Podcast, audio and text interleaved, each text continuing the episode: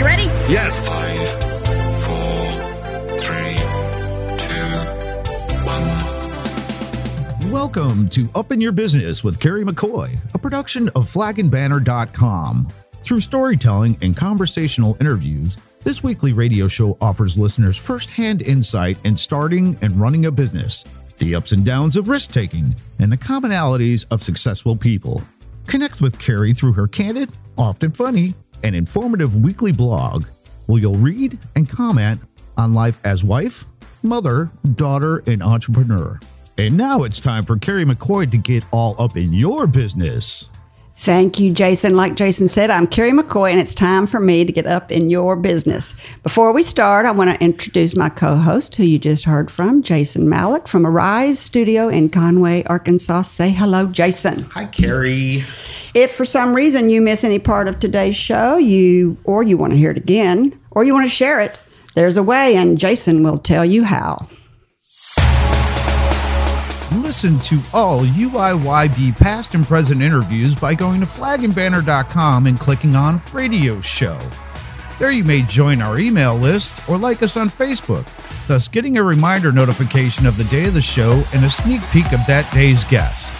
And if you'd like to be an underwriter of any UIYB shows, send an email to marketing at flagandbanner.com. That's marketing at flagandbanner.com. Back to you, Carrie. If you're tuning in to this broadcast for the first time, welcome. And if you're a returning fan, you probably know this next part by heart. And I'm sorry. But at the risk of being boring, we must repeat ourselves for the newcomers. And besides that, it gives my guest a chance to settle into their seat. This show, Up in Your Business with Carrie McCoy, began as a platform for me, a small business owner and a guest, to pay forward our experiential knowledge in a conversational way. Originally, my team and I thought it would speak to entrepreneurs and wannabe entrepreneurs, and it does, but it seems to have a wider audience appeal too, because after all, who isn't inspired by everyday people's American made stories? To see people in their totality is humanizing. We all thirst to connect and make sense of an overcomplicated world. And on this show, we have the luxury of time to go deeper than a mere soundbite or headline. And my favorite part, we always learn something. It's no secret that successful people work hard, but other common traits found in many of my guests are the heart of a teacher, belief in a higher power, and creativity because business in of itself is creative. My guest today, Mr. Tim Zimmerman, is a self-made American entrepreneur. He began work at age 19 as a delivery driver of a large industrial rubber distribution company in Arkansas. He worked his way up the corporate ladder at said company, eventually becoming vice president to this $48 million entity with 160 employees across six states. As we say at the end of every one of these shows, if you have a great entrepreneurial, entrepreneurial story that you would like to share, contact me. Well, Mr. Zimmerman did just that. Tim's email to me included a sentence that read, I'm a volunteer for SCORE. This is an acronym for Service Corps of Retired Executives, a long standing, well respected nonprofit that gives free mentoring advice to those who want to start or grow a small business. Having once, in my early career, been a recipient of SCORE's help and expertise, I was immediately intrigued by the thought of Tim sharing his business knowledge with our listeners, and I wanted to hear his rags to riches American made story. He went on to say that in 2010, he took the entrepreneurial leap by becoming a minority partner in First Choice Drug Testing of Little Rock, Arkansas. Today, he's the sole proprietor, having since purchased the stock of the other shareholders, and is living the American dream as owner and operator of his very own company, First Choice Drug Testing. And as I said a minute ago, he's paying it forward with his volunteer work at SCORE. It is a pleasure to welcome to the table American dreamer, hard worker, and entrepreneur, Mr. Tim Zimmerman. Thank you, Kelly. It's a pleasure to be here with you. It's Carrie. I What a, what a way to start. I have been called Kelly all my life. Have you really? Or Terry. Uh, they call me Kim a lot. Wow. Oh, Tim. Yeah. Tim, Kim. Well, it's nice to meet you, even if you didn't get my name wrong. It's all about being live. It's all about what? Being live. Oh, I know it is live. I love it. Uh, from reading your history that you began work at age 19 as a delivery driver, I take it you didn't graduate from college. I did not. Did you even try? No, I knew college was not for me. Went to 12 years of Catholic parochial school right here in Little Rock. Graduated from Catholic High, and just absolutely hated high school. I just knew it wasn't for me. I knew I wouldn't apply myself, so I didn't even attempt to go to college. Just uh, back then, 81, unemployment was 10%. Remember that? Mm-hmm. Couldn't hardly get a job, and uh, was working part time when I got out of high school with Safeway. And my dad came to me one day and he opened up an electric bill and he he handed it to me. He said, "Here, Tim, this one's got your name on it." Because you were living at home? exactly. So at 18, I moved out and uh, finally landed a full time job with this rubber company as a delivery driver. One of my buddies worked there, so that was at the age of 19. Did you did you think I really want to work at that company or did you think that company is close to my house or did you think It was a full time job. That's all you thought? Yeah, back then those were hard to come by. My buddy worked there. He'd been there about six months, so it was a job. That's what I thought. Yeah. You know, too many people have too many choices. When you have to have a job, it kind of takes the pressure off you to have to go, oh, should I take this job? Should I take that job? Should I not work? Should I work? When you have to work, you'll take a job, any job, and you never know where it leads you because the opportunities lie within uh, the effort you put out. And if you're not putting a lot of effort out because you don't have to or you've got choices, sometimes you miss opportunities. Had a great mentor tell me one time, and you've heard it the harder you work, the luckier you get. Oh, I've never heard that. Have you not? No, but that's true. Very true. So you took this job because your friend was working there, and you didn't know what you were going to do. Um, Yeah, I, you know, I progressed quickly. I, I was the delivery driver, and from there, they put me in the warehouse where we fabricated and uh, pulled orders. From there, in just a few months, I went to inside sales, and it wasn't a few months later an outside sales position came open because at the age of 21, I went into outside sales, and I couldn't even put two sentences together, but I had to do it. I absolutely had to do it. I probably made a slow day would be 15 sales calls and there would be days i would make 30 and 40 most of them Driving around, yes yes outside sales door to door. door, going to these factories trying to get in and 90% of them said no Did you have to pay for your own gas? no the company was good to, they provided a car and uh, expense account but uh, it was just all I know how hard that is. it's I've done that. very difficult Why did you keep doing it? Because i had to Because you had to have money. I had to have income to support myself. There was no choice, and there there weren't a lot of other options out there. Outside sales was a pretty good pretty good gig. You could make some good money if if you could sell or if you could get orders.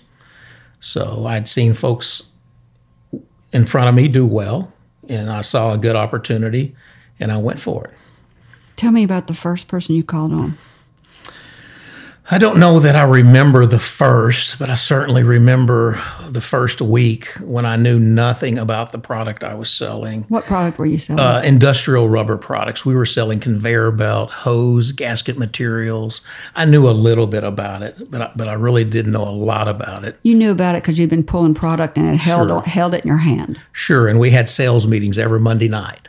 So a lot of times the the salesman would have to give the meeting, and there's no better way to learn something than to teach it. so oh, if I'm you writing that down. if you want to learn something, go teach it. so teach it, yeah. the, the first product I had to, to teach was just flat rubber stock, just plain old rubber, red rubber, neoprene, just the various rubbers that we sold in sheet form. So that first week, that's the product that I presented to my customers. And again, I was 21. I looked 17 or 16. I was calling on people that were probably 40 but looked 60. And I could never, the few that would let, would even see me, I, I can see it now. They would just sit back in amazement and watch this kid fumble all over himself while he to- tried to sell a product he didn't know much about. But I had perseverance, and, and a few of them, a few of those folks took me under their wing. They, they treated me like it was like a father son relationship. So, through sheer numbers of cold calls and through sheer perseverance, I got orders. Every once in a while, I would just happen to be at the right place at the right time. And somebody would, yeah, I need this hose today. I'm glad you're here. So, I don't think people realize that um, that youthfulness that you felt was a handicap was probably an asset to some of these sales that you made because they saw a young whippersnapper trying to do good, and they're like, "Look at this kid working hard." I remember a guy one time I was make, I made a sales call at four o'clock on a Friday afternoon, and the guy came out holding my card, and he said to me, "I knew you were young. Nobody makes sales calls at 4 p.m. on Friday afternoon." so he didn't give me an order, but he didn't forget me. I love that. What? Uh, so, who was your first sale, and when did you start making commissions? Um, we had a program where you you were able to grow into commissions, so you got a fake commission check for a few months. Oh, a draw. Yeah, sort of. and then you had an opportunity. It was really quite ingenious. You get to cho- choose when you went on commission, but once you went, you couldn't go back. oh, So you had the opportunity. A month or two, you would see that wow, if I was on real commission, it would have been more money. yeah. So um, it was within six months. I don't think they do draws very much against commissions today. I, don't see that. But probably within six months, uh, I'd taken over a territory from a fellow that was 20 years my senior. And um, he, he just wasn't making his calls. So in about six months, the territory doubled, which wasn't a lot. It probably did 5,000 a month. And, and I got it up to 10 in six months, just simply f- from making calls. So you got noticed. Yes. So you got when you were a delivery driver. How did you get noticed to move into uh, the warehouse? Just uh, working hard. I, I never, I never stood still. I can remember there was one day there was nothing to deliver, nothing to do, and I'm, I'm not one to sit still. So I just got a rag and started cleaning an inch of dust off of all the shelves in the warehouse. And the warehouse manager saw it and said, "I want that guy in my Yeah. department." And then from the warehouse, they were impressed with you, and the sales manager saw it and said, Yeah, "I want to put, him into sales." Put me in inside sales on the phones. Because you have to be a self starter to be in sales. Yes. You never know who's watching, do you? No. So just always work hard at whatever you do. Exactly. And then you doubled the sales in your new territory, in this old territory that you, was new to you. Right. You doubled the sales and you got noticed again. And then what happened? Well, we they decided to. We were doing a lot of sales in Northwest Arkansas. Uh, at that time, Fort Smith was an industrial mecca with Whirlpool and things like that over there. So there was a lot of business over there. The salesman that called in that area kept telling the owner, "We need a store there. We need a store there." Fort Smith is kind of cliquish. They like to buy local. So they decided to put a store in, and there were two people in front of me, and both of them turned it down. And then they finally got to me, and, Because they didn't want to move they didn't want to move. So they asked me, and uh, I jumped all over it. and you moved. Yeah, moved my six month old bride, who is an only child. Oh, Matthew, you hear that? He's married to an only At, child. at the time, I had no idea how hard that was for her parents, but they were so supportive. And, and that's so important too. If, if your family's not supportive, you're gonna you're gonna struggle. Yeah. So we moved to Fort Smith. I was 23 years old. We opened a branch operation, and I hit the ground running. Uh, made sales calls uh, seven, eight hours a day. Then came back to the warehouse and uh, did the work, warehouse work because I only had myself, my wife, and one other person. So she was working for you She was working for me. She did all the books for free, or No, she was you were paying her? right. Oh, good. And uh, she was our delivery driver. Oh, good. Yeah, so so you she- got to see each other in the day. Because I was going to say, if you moved me to Fort Smith and then worked 12 hours a day, I'd be a little bit mad. So you got to see her at work. That's Uh, okay. not really, because I was out making calls all day long. Yeah, but you every were day. you were kind of together. we were talking all the time. Yeah. We were talking. Are your parents entrepreneurs? Um, yeah, my dad's an entrepreneur. He worked for Safeway for a lot of his life. He was a, a store, uh, a meat cutter manager. He managed the meat market, and they started downsizing, cutting people out. And at the age of 55, he told him to take this job and shove it, and he went and bought a sporting goods store. As You you may know it, McSwain's out on the England Highway. No way. He bought it from Mr. McSwain at the age of 55 Good for him. and did a really bang up job with it. Is he a hunter? Yes, hunter, fisherman, whole family is. So uh, he is an entrepreneur. What, high you, what, highway did you say McSwain's was on? On Highway 70. Yeah. Yeah, mm-hmm. off of 440 out mm-hmm. there. Going to Stuttgart. Exactly. Mm-hmm. Cater to the duck hunters. Wow, that's cool. That's really great. This is a good place to take a break. When we come back, we'll continue our conversation with Mr. Tim Zimmerman, president of First Choice Drug Testing in Little Rock, Arkansas. We'll talk about why drug testing is important to businesses, schools, courts, and rehabilitation centers, and maybe to your business. We'll hear about Tim's decision to leave the comfort of a very successful corporate career and strike out on his own. And last, we'll find out about his volunteer work at SCORE, the Service Corps of Retired Executives who mentor budding entrepreneurs and how you can get in touch with them. We'll be back after the break. Boost morale and patriotism with a new flag or flagpole from Arkansas's flagandbanner.com. We have poles, hardware, accessories, maintenance support, installation, and custom flags. We have flags of all kind for the sports enthusiast, the world traveler, or history buff. We have them all. Bring in your old flag and get $5 off a new one. Consult the experts at arkansas's flagandbanner.com. Come shop our historic location at 800 West 9th Street in Little Rock or visit us online at flagandbanner.com. You're listening to Up in Your Business with Carrie McCoy, a production of flagandbanner.com. Over 40 years ago, with only $400, Carrie founded Arkansas Flag and Banner. During the last four decades, the business has grown and changed, starting with door to door sales, then telemarketing, to mail order and catalog sales. And now, a third of their sales come via the internet. This past year, Flag and Banner added another internet feature, live chatting. Over time, Carrie's business and leadership knowledge grew. As early as 2004, she began sharing this knowledge on her weekly blog. And in 2009, she founded a nonprofit Friends of Dreamland Ballroom. And in 2014, Brave Magazine was launched. Today, she's branched out to the radio with this very production, podcast, and live stream on Facebook. Each week on this show, you'll hear candid conversations between her and her guest about real world experiences on a variety of businesses and topics that we hope you'll find interesting and inspiring. If you'd like to ask Carrie a question, share your story, or underwrite any of our past or present shows, send an email to questions at upyourbusiness.org or message her on flagandbanners.com Facebook page. Back to you, Carrie. Thank you. You're listening to Up in Your Business with me, Carrie McCoy, and I'm speaking today with Mr. Tim Zimmerman, president of First Choice Drug Testing in Little Rock, Arkansas. Before the break, we learned that Tim's dad is Mc, bought McSwain Sporting Goods out there on Highway 70. I just think Little Rock is so small. Uh, last week, the girl I was interviewing, it turned out her daughter was my granddaughter's birthday pal at school. and follow that. I mean, try to follow that.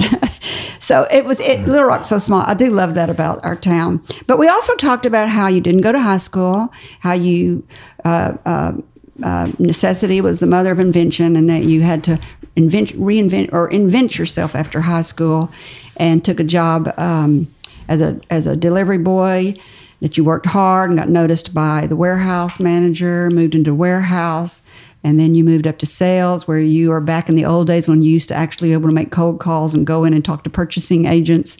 And uh, I really relate to that. That's exactly how I started my business, and and that you were doing that, and at the age of twenty three, you've been noticed and been and and were third on the list to be offered a store in Fort Smith, Arkansas. What was the name of your company? Do you mind saying by the name? No, of your company? no. Uh, we were part of a about a 50 store group, and we all went by the name of the city. So it was Fort Smith Rubber and Gasket Oh. was the name of the company. Oh, okay. Um, so when you in the beginning, I thought maybe you would tell people that if you want to get noticed, I knew you would say work hard and get noticed, but I didn't know if maybe you uh, another option would be to go to the human resources uh, department. But back then, I don't guess that's really what you did. I don't even know if they had human resource departments to say I want to say I want to raise, I'm doing good, or to call attention to yourself. But that's not how you did it. No, I, I just worked hard and, and Got noticed. Got noticed, and they had a fair pay scale, and they they compensated fairly. So I love this about Warren Buffett. He is this geek that I am in love with. This geek. I love watching all the things he's. He's just the worst speaker that ever walked the planet, and I just love watching his YouTubes. And I was watching one of him while he was speaking to a group of MBA students at Harvard, and one of the students asked how to how to go about getting a job after graduation. And he said, and I'm paraphrasing, he said, research the company you would like to work for. Find one that fits you. It can be the location, it can be the product they sell, it can be the company's personality or the policies that they have that you like. And then get a job there of any kind, even if it's a janitorial job, and work hard, get noticed, and work your way up from within. And that is exactly what you did. Exactly. So we're up to you've moved to Fort Smith. You started your own division because they kind of they gave it to you. You didn't have to put any money up. Um, we actually were a branch, and a couple years later, they decided to incorporate. So the the company did very well. So I had to put very little money in it to get my ownership. Oh, you did get some ownership. Yes. And uh, you were 23. And how did you begin to? You started with your wife who was working with you, and you, and then Had who one other fellow that moved with me from Little Rock. And how long before? How many? How many did you, employees did you end up with?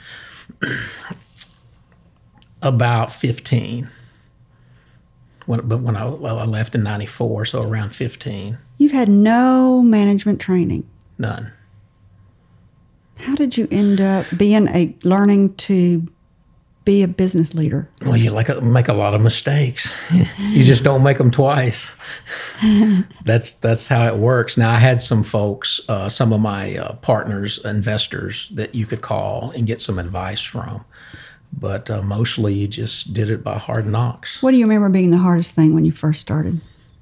Because even though you're part of another company and you know the products and you're trained, you're still pretty on your own. The hardest part is making that next sales call, forcing yourself. You have good days. You have days when you think I could make a thousand calls today. My the emotion is there. You're Yeah. ready, and you've got those days you don't want to leave the office. So just forcing myself to make that next call. On the days when you're full of self doubt. Yes, um, um, So your sales start going through the roof. we did very well. Within six months, we were in the black. I had a pretty keen understanding of, for my age, of gross profit. And that's what it takes gross profit to float a business. We had fairly low overhead. So within six months, we were in the black. So gross profit is not net profit. It's why do you think it takes gross profit? That's just sales. Well, it's, it's your percentage of sales. Well, true. you know, if, if mm-hmm. you've got a low gross margin, if mm-hmm. you have 20%, 25% gross margin, your, your cost is 75%. You only got 25% left over to, to get the net out of. Mm-hmm. So it's a lot easier if you, what one of my mentors told me, the higher your gross margin, the more mistakes you can make. Oh, that's good. so you- that's tweetable right So there. you do, you, it allows you to make more mistakes and still be okay. I don't think I learned to look at the gross profit for a while. I think I always looked at sales. Oh, look, I'm selling a lot. Oh, look, I'm selling a lot. Even if I, and, and a lot of times I would maybe sell the product too low. And it took me probably, I mean, almost probably 20 years to realize there were some sales you did not even want to get if the, pro- if the gross profit was not there.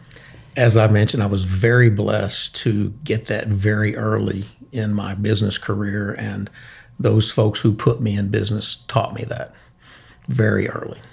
And so you kept your, you kept your margins Correct. We, High. kept, we kept our margins. We were competitive, but we we didn't leave any money on the table. Mm-hmm. Um, did you have a lot of competition? It was before the internet. There there was lots of competition in that our products were being bought through normally bearing supply chains. So most of our customers had never dealt with a company that just sold rubber products. What's a bearing supply chain? you mean like bearing bearings, like little round bearings? Yes. Oh, Industrial supplies. I got you. So when, when you needed a hose or a piece of belt, you, you would normally go to a bearing place to get it. That's where they always went. is that like Phones Brothers? Uh, no, Brothers? it's like um, motion, motion industries today, uh, Dixie Bearing, just large okay. industrial distributors who uh, Grainger would be a competitor. right. Mm-hmm. So we had the task of educating our customers that you should really buy your bearings from a bearing company and your rubber products from a rubber company. Oh, So we were- had to educate them uh, because they weren't used to doing that. We were the very first company that sold rubber products in the state of Arkansas. That was a new concept Right. because today people very people specialize a lot, Yes. but back then it Back wasn't. Back then, it wasn't so, not especially in our industry. Now, if you went to a much larger city, you would find companies that were devoted Were strictly your products made in America? about half and half. Are Yeah. is, is are these companies that you used to work for still around? Yes, my two brothers still work for. It. Oh, really? So you got the whole family to come At on. one time, I had four brothers working. All in Fort Smith for you? No, at all different locations, and and we're down to two. So, what do you think was your biggest strength? Well, I already heard you like you you understood gross profit, but as a manager, what do you think your biggest strength was? perseverance and just handling people and and treating people like people like like they would want to be treated and and trying to make them as happy as possible because happy employees are productive employees So you're not talking about customers. You're talking about so you had perseverance at going out and getting new business, Right. And you had you had understanding for your employees because you had been an employee. right I think it helps a lot when you've worked and you've been an employee. and you've had good and bad bosses mm-hmm. mm. So um, your your weakest link when you're- when you're managing. oh i'm a little indecisive and i know that about myself. I i sh- sometimes doubt my decisions and I, I don't like that about myself because most all most of my decisions are right. So if i would immediately go with what i'm thinking i'm going to be right most of the time. I will make mistakes By the time you left, you had 15 employees. No, you didn't go to that. You after that, you moved up and became the CEO of this company. exactly what So we that was only one part of your job. Right, You and- how did you become the next and what was your next title? in 94 there were seven of these rubber stores throughout oklahoma arkansas and memphis who had common ownership and some of the older gentlemen wanted to be bought out so one of the cpas came up with the idea of creating an esop are you familiar with esops Employment? Go Yes, ahead, there's a lot of uh, tax uh, advantages for exiting owners. So we put together an ESOP. We merged these uh, seven companies with 14 locations together, and I was one of the key figures in that. We decided to put the corporate headquarters in Little Rock, where one of the stores was the store I started at, and I knew eventually I was going to have to move back to Little Rock. My children were very young, fixing to start first grade, and I wanted to go ahead and move back before they got older. So tell our, tell our listeners what an ESOP is. Uh, ESOP is an employee stock ownership uh, program. When you see a company that says employee owned company, that means they're an ESOP.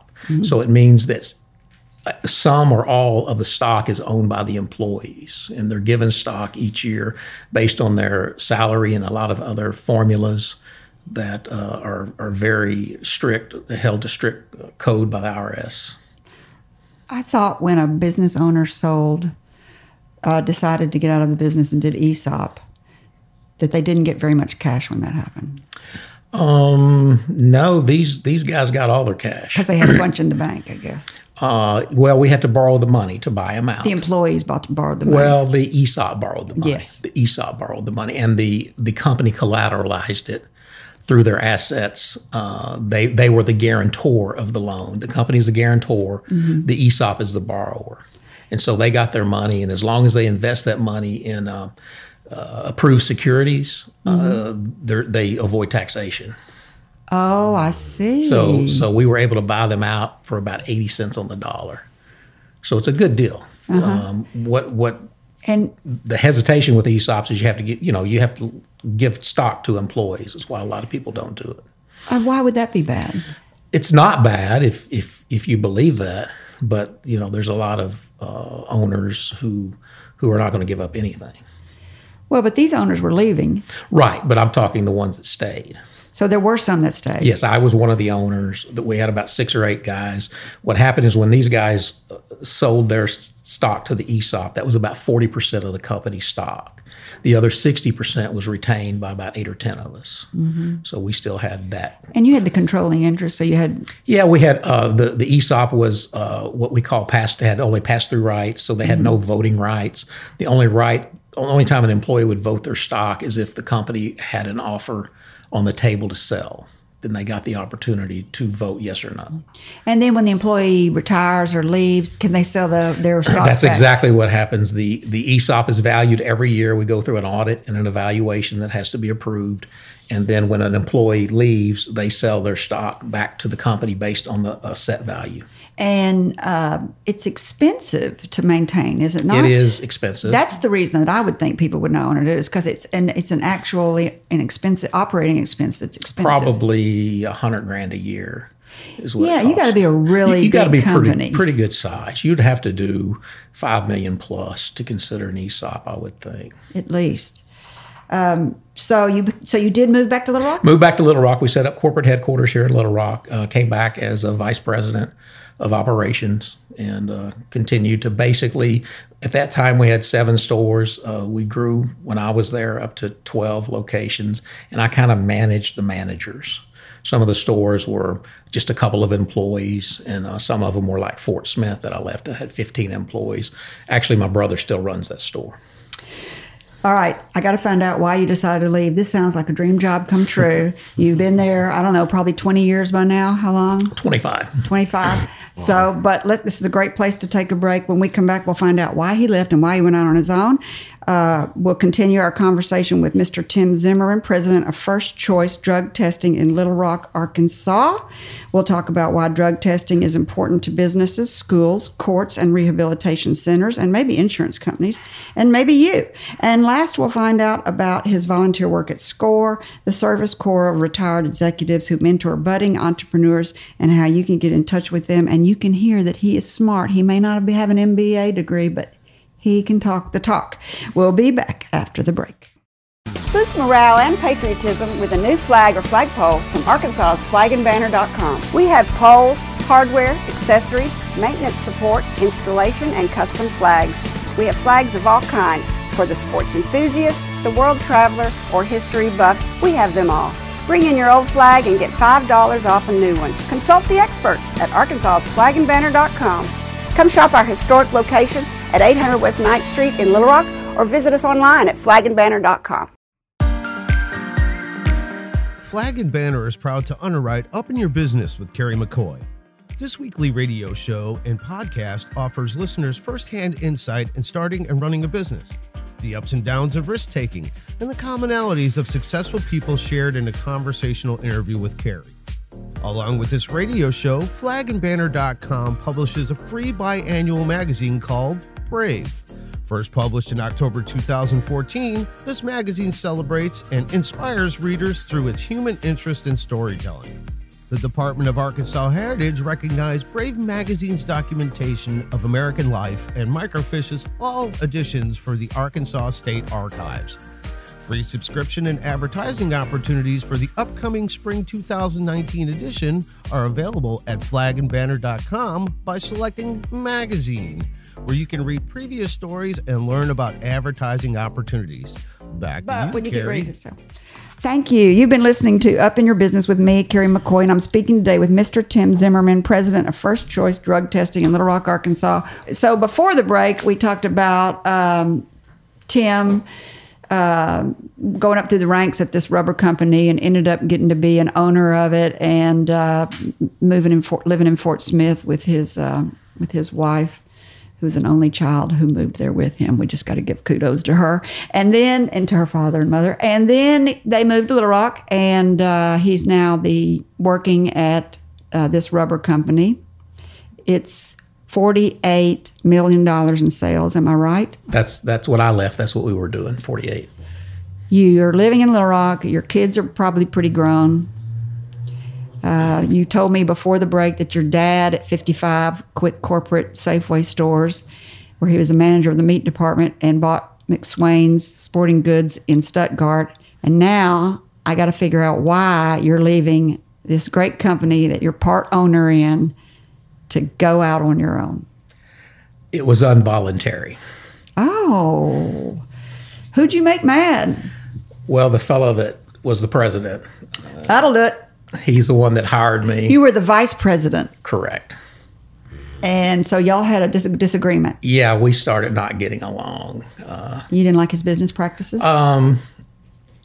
I, I don't know. I, I don't. It, it, we were going in different directions, and uh, I'm not sure. You know, we'd been together a long, long, long time, and uh, myself and three or four guys that grew up together were in upper management, and my theory is he was threatened by that, so he got rid of all of us Every one of y'all? within a two-year period. Did it hurt the company? Not, I don't think so. I don't really know. My brothers still work there. I, you would have to ask them. Well, you didn't get rid of one of your friends.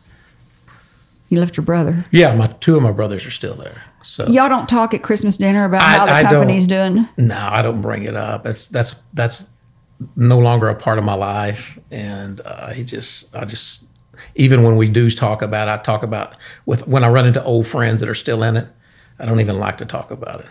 That's been there, done that. Yeah, exactly. I am, that is my mantra. So what? What now? That is my mantra. But you mentioned a higher power that that happened July of 07 you know when everything crashed in 08 yes. so I mentioned the ESOP earlier they had to buy my stock out I had a considerable amount of stock so the next year the stock dropped 40% so somebody was looking out for me Wow. so if it was going to happen that was the year to happen That was right at the peak, Yes. right before the bottom fell, right before the correction. Correct. Or the banking crisis, whatever you want to call it. right uh, Well, I wondered when I was researching you if something like that happened because before you started the business you have called First Choice Drug Testing, you went to work for two years as the general manager at CC Commercial Cleaners. Yes, a good friend of mine that I had met. His son actually worked for us at the rubber company. It's how I met him. And we both are car guys, had a passion for cars. So, and he worked about a block from the rubber company. So I went over there and introduced, actually gave him a ride in my Dodge Viper one day. And we just became instant friends. So when I lost my job, I, I floundered for a while. I had a non compete that we wound up going to court over. So I couldn't do a whole lot of anything. So finally, after six or eight months, he said, Why don't you just come to work for me? So I went to work for him. Do you sell cars on the side? No, but but I know the folks that do. There's a Tim Zimmerman online that sells cars. Yeah. There's a Zimmerman Motors as well. Oh, that's what it must be. Zimmerman Motors. Yeah. Yeah, I know John and those folks, but we're not related. Well, when you said you love cars, I thought, are you the Zimmerman? You have how many businesses do you have? so you go to work for this guy. Let's tell everybody what this company does. They sweep parking lots. They're a parking lot sweep. He's the largest parking lot sweeper in the state of Arkansas. He's got about 20 trucks.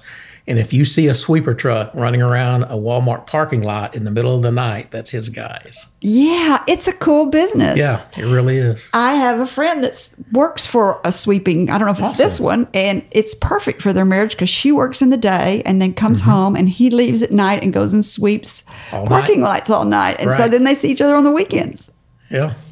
I thought I've never ever thought about that. About somebody's got to be cleaning those parking They lots. do. You don't think about So you worked there for two years, and you did a lot of good things for his company. Yeah, we we uh, you know, I worked with sales, I worked with the guys. I I just treated it as if it were my own because, you know, Jim's just such a great guy and he really he really had it in mind for me to take it over. It's really what he wanted. But you didn't want to. Why?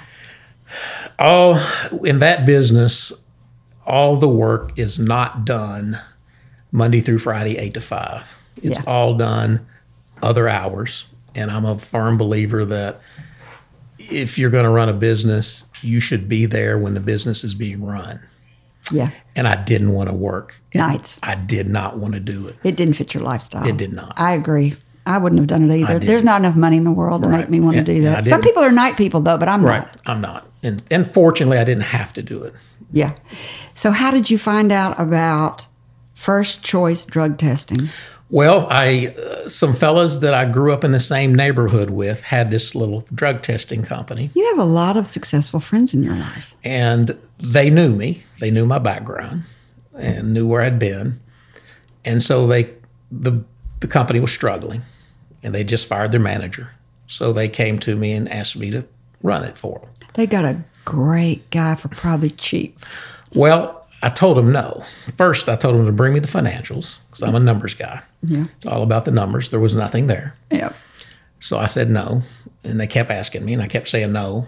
And then finally, one day they said, Well, what if we gave you part of it? I said, I'm interested. So they gave me 25%, and I started running it.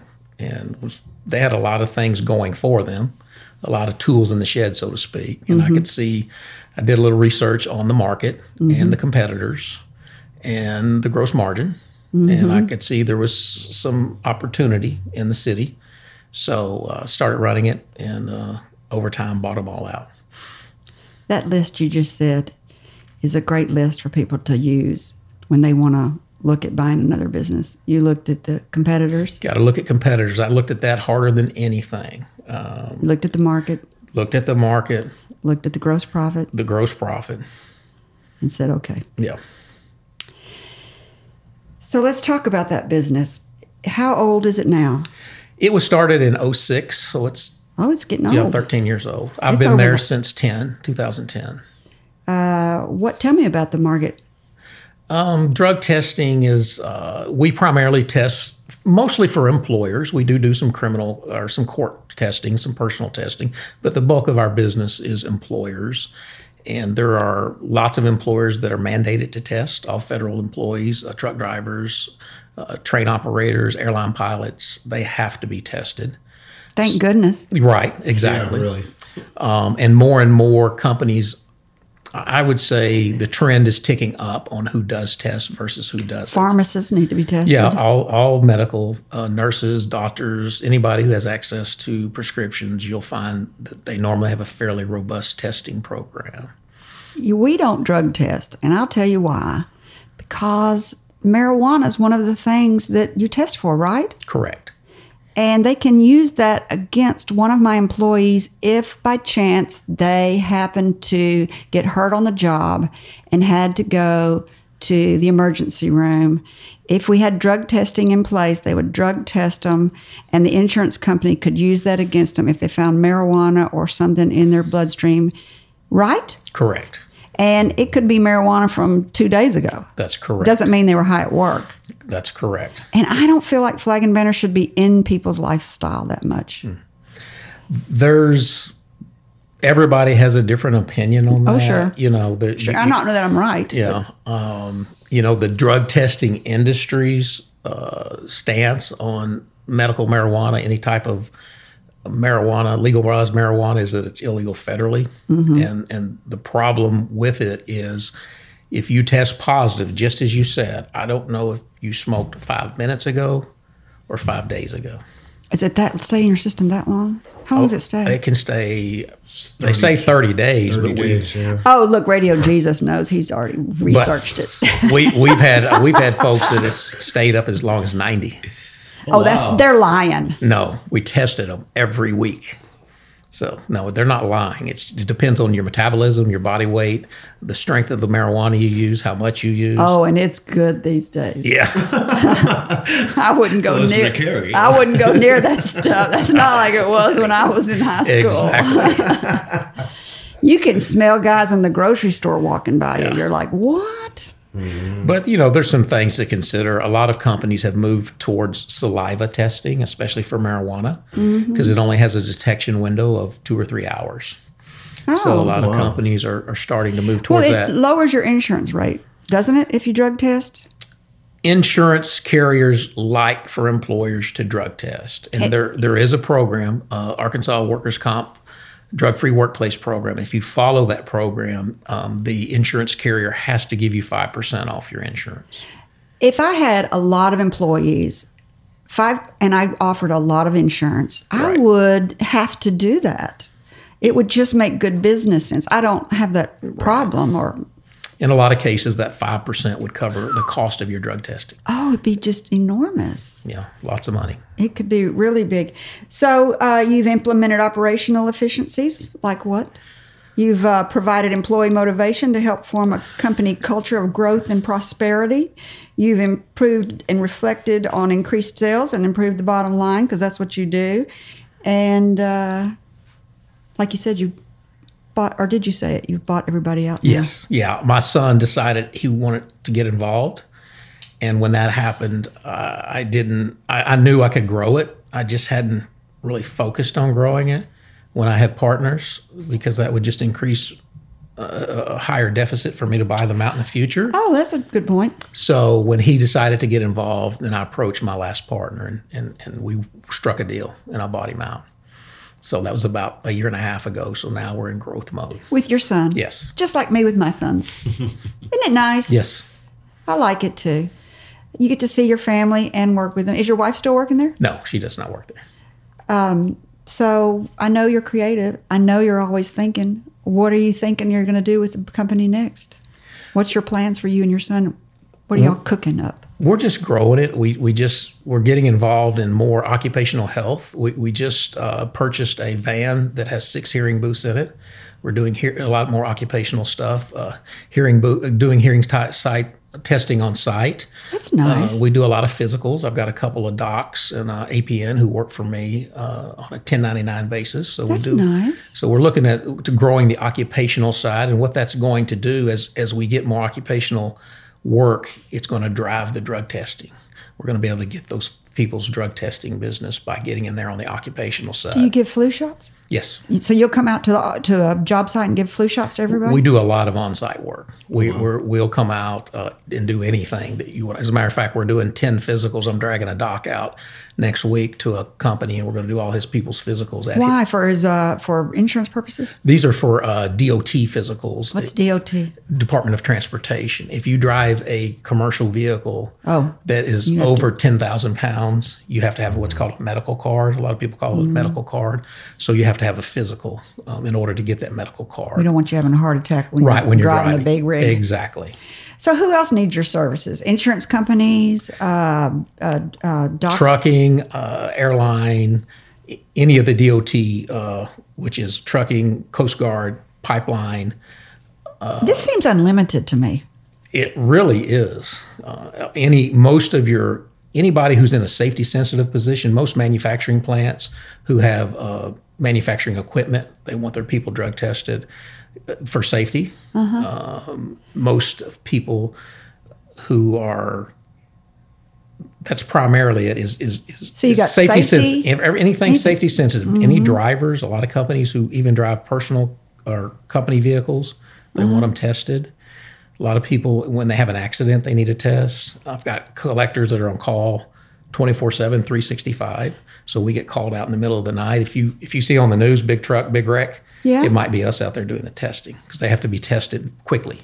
And the EMTs can't do that? No, this is uh, if it's federal DOT testing, you have to be a DOT certified collector, and you have to have the training, and you have to have the breath alcohol device that is DOT approved. Are these people all have training to do that? I mean, what kind of training do they have to get to come to work for you? Yes, we train them. You We them. Yeah, we train in house. The DOT's uh, training is fairly loose. It doesn't specify. It, it, it gives you some pretty broad gui- guidelines. So we do our own training. How many employees you have now? I've got six full time, and then I've got about eight that work on a 1099 basis when I need them. So you're just going to keep it blowing and going. Did you get any surprises when you started this business? None that come to mind. Well, shouldn't have been a surprise is, is how weak the competitors are. Oh, thanks for bringing that up. I was going to ask you, who are your competitors? Uh, most drug or a lot of drug testing is done at urgent care centers, which are really medical facilities Yeah. that do drug testing. And when's the last time you went into one of those places and got service? How long did you have to wait when you went in there? Did they really treat you like a customer? Well, what I've done is I've brought my industrial, my level of service in the industrial world. If you didn't have customer service, you didn't have a business. yeah. You you said yes to everything, and I brought that level of service to this little drug testing company, which nobody had seen, and so now people love us. You going to go across state lines, or can you? No, I don't want to. You don't. I, Your I, son I, would. I learned a long time. I mean, I did all that. We, you know, we did the 160 employee thing, Mm. and and you know, you you look back and Lost its fun. yeah, and and I was a lot happier when I had 10 or 12 people there in Fort Smith when it was just me. Let me take a break and say you're listening to Up in Your Business with me, Carrie McCoy, and I'm speaking today with Mr. Tim Zimmerman, president of First Choice Drug Testing in Little Rock, Arkansas. I want to talk about SCORE. You started working for or volunteering for Correct. SCORE. Tell our listeners what SCORE is. SCORE is a nonprofit. We are a resource partner for the Small Business Administration. So our funding comes from the SBA, what little we get. They've been around since the early 60s. I've tried to figure that out. I could not figure out when they were. Yeah. Hey, listen, Tim, before we go on, tell people how they can get in touch with you. And we're going to re- wrap it up again. How do people call your SCORE services? There's Uh, not your SCORE services, your drug testing services. just uh, firstchoice-testing.com. Oh, okay. Get anywhere there, or the number's 501 661 9992. Say the website again. First choice dash testing. I hate that dash. Yeah.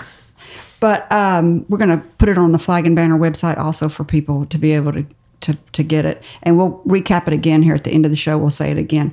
But let's go back to SCORE. Um, um, it's it started in the 1960s. Early 60s. It's got SBA support. I didn't know. we are that. we are what's called a resource partner for the SBA. Hmm. So um, yes, our funding comes through the SBA. We're very uh, intertwined with the SBA. Our office is at the SBA office. oh, So um, we're a nonprofit, and what we do is we try to help people who want to grow a business or start a business, and we do that through education and mentoring. And uh, we just just walk people through the process and try to help them know what they don't know. know what they don't know. Boy, isn't that the truth? Um, do you help them write a business plan? Yes, yeah, we'll help them with plans. We don't do the work for them, but You don't? we're going to give them plenty of tools to show them how to do the work. Do you? But the small, what used to be called the SBDC, A, now it's something else. I think AB, SB. ASBTDC. yeah, it's got a T in it for technology now. Yeah. It Now really- they're they're also a resource partner for the SBA. they will actually help you write your business plan. I think get down in the trenches with you. I believe, or at least they did for me forty years ago. We work very closely with them because they are also a resource partner. What made you decide that you wanted to I have volunteering? always had a desire to give back. I always felt like this is something I needed to do, always. And I've never found anything that really spoke to me from a volunteer standpoint. I even thought about going to the ASBTDC and volunteering. And then I saw a commercial one day about SCORE. Had no idea it existed. What? Had no idea. Wish I'd have known when I was 23. Yes. I could have used them. And so uh, just uh, called them up and volunteered. Well, maybe today someone's listening that didn't know about them. Exactly. I think that was your big motivation for coming on, or at least that's how you started your email to me. Is that you, you're a volunteer at SCORE, and me having used them when I was in my 20s was like, I know that. Oh, I think we're getting a phone call. Do you see a flashing light? Yeah, I do. Let's see if there's a caller there. Do you know how to answer it, Jason? I don't think so. Hello, caller. Can you hear me? Yeah, I got you. Okay, good. You have a question for my uh, guest? Absolutely, absolutely. First of all, God first.